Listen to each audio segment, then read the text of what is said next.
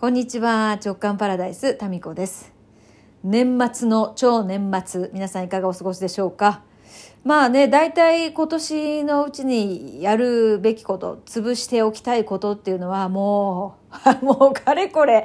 もういつからやってんだ？11月ちょい前ぐらいからですよ。今年はね本当に気になる案件を一個一個潰してまいりました。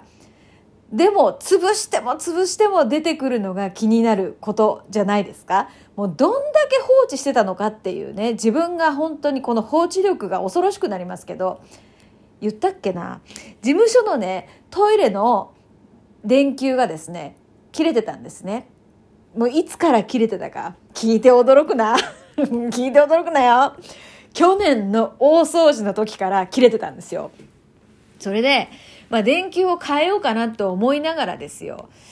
まあ、あの、間接照明なんかでね、いい感じで、あの、ぼんやりとした感じも私好きなんで、間接照明でずっとですね、繋いで、気がついたら1年経ってたんですね。すごいね。まあ、時々しかね、事務所は使わないとはいえですよ。ねそれで、まあ、いよいよですね、気がついたらだから1年ほったらかしてるぞっていう自分にびっくりし、電球をですね、買ってつけてみたんですね。そしたらですね、つかないんですよ。つまりですね、電球の問題ではなくって、その照明器具そのものに何か故障があってですね、スイッチ入れてもつかない状態だったんです。で、それでまあ、あの賃貸のね、会社に電話しまして、で、修理の方が来てくれてですね、まあそこの電球の玉じゃなくて照明器具ですねってことで、来年それを交換することになったんですね。で、これもね、1年間ずっと気になりながらも放置してたってすごくない？すごいよね。いや、だからこのレベル感で私は放置できるんですよ。だって、そ、そんなね、まあ、電球が切れてるなら買ってすぐ買えればいいじゃないですか。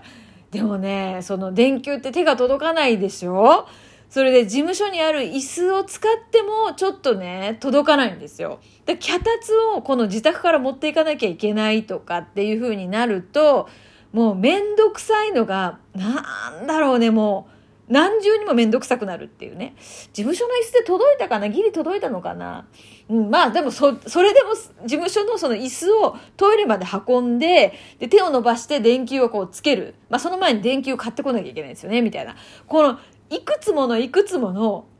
その越えなきゃいけない壁があるんですよ電球一つにしてもね。っていうことが電球一つでもいろいろ気になることがあるのに他のこともいろいろありますよね皆さんも。だからこんな感じでもう本当にですねカタツムリみたいに一個一個ですねゆっくりゆっくり潰していってたわけですよ。え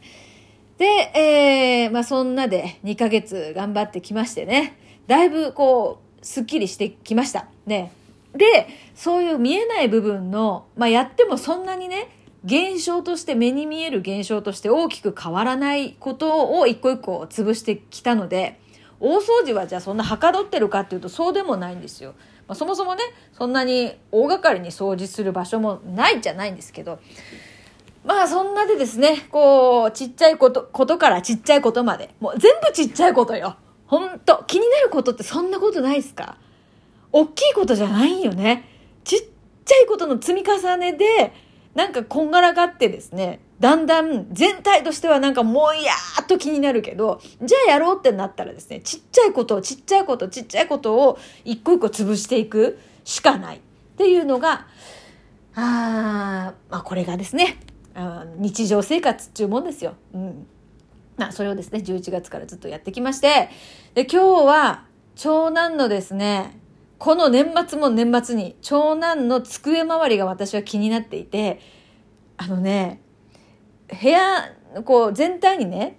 えっ、ー、と、マットが敷いてあるんですよ。絨毯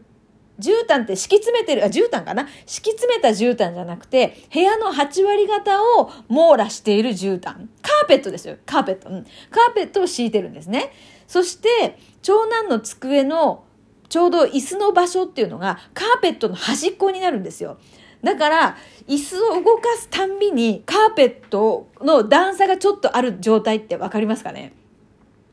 だから長男はその下に椅子の段差がないようにもう一枚なんかちっちゃいカーペットが欲しいなってずっと言ってたんですよ。ずっと言ってて2年以上は経ってる そうなのよ。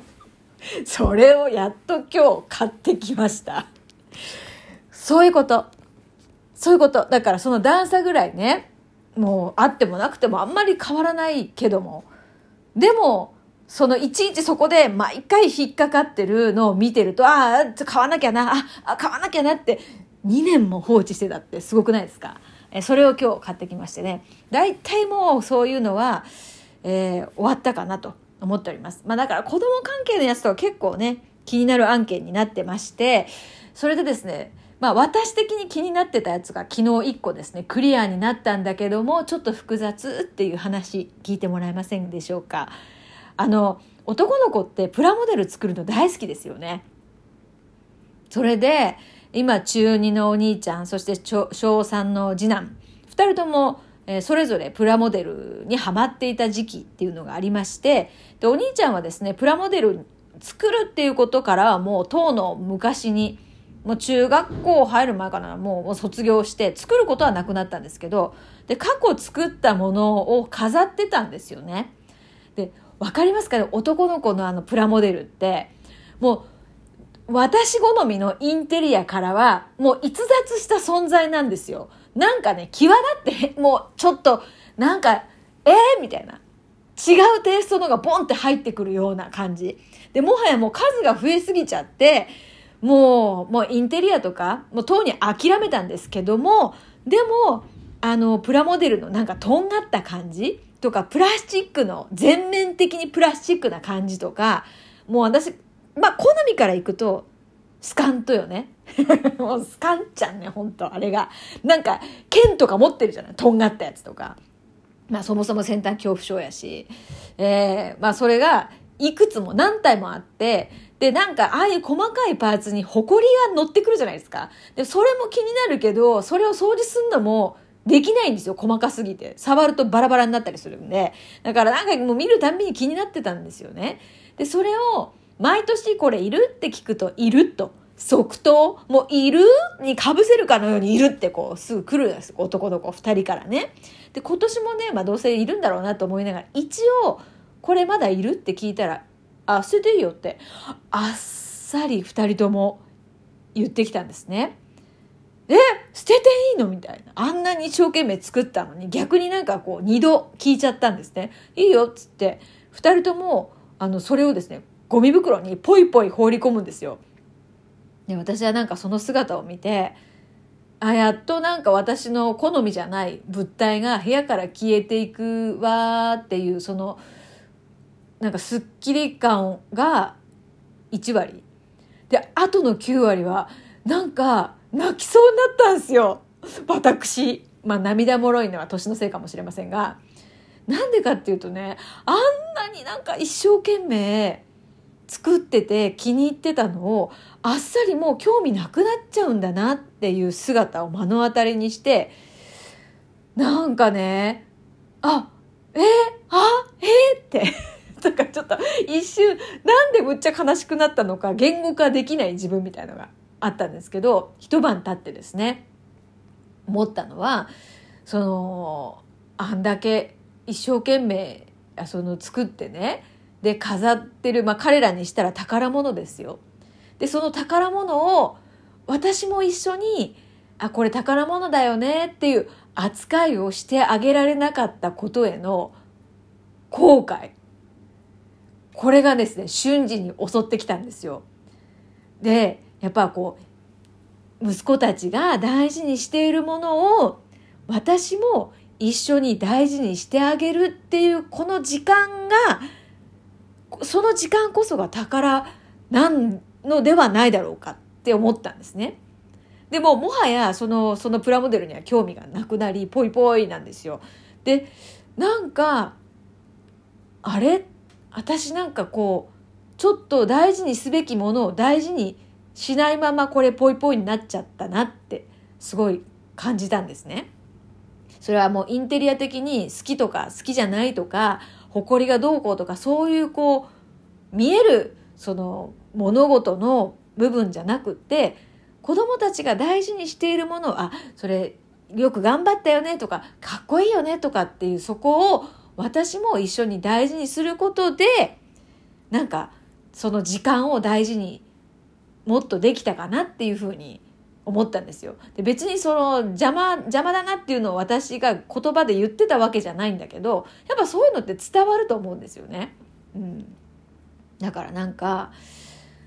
こう子供たちがその時その時ハマってるものとか大事にしているものっていうのを一緒になって楽しむゆとり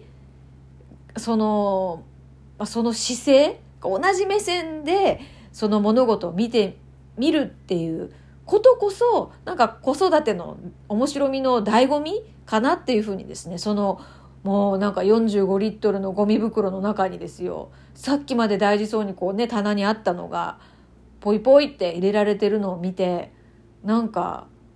子供の成長に私がついていけてないっていうね取り残された感をちょっと感じて、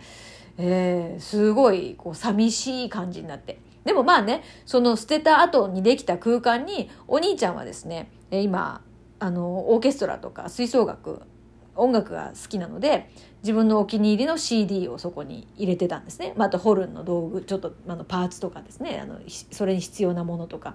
で次男の方は、まあ、そうは言ってもプラモデルの中でも気に入っている2つを残してでそこをですね大事そうにしてたのでなこれをですねいい気づきとしてまあ、これからはその子供たちがその時々大事だなって思ってるものを私も一緒にあの同じその視線同じ場所からこう見られるようなそういう楽しみ方をしていきたいなっていうふうに思いました。まあ片付けとかっていうのはいろいろ気づくことがありますよね。それでは。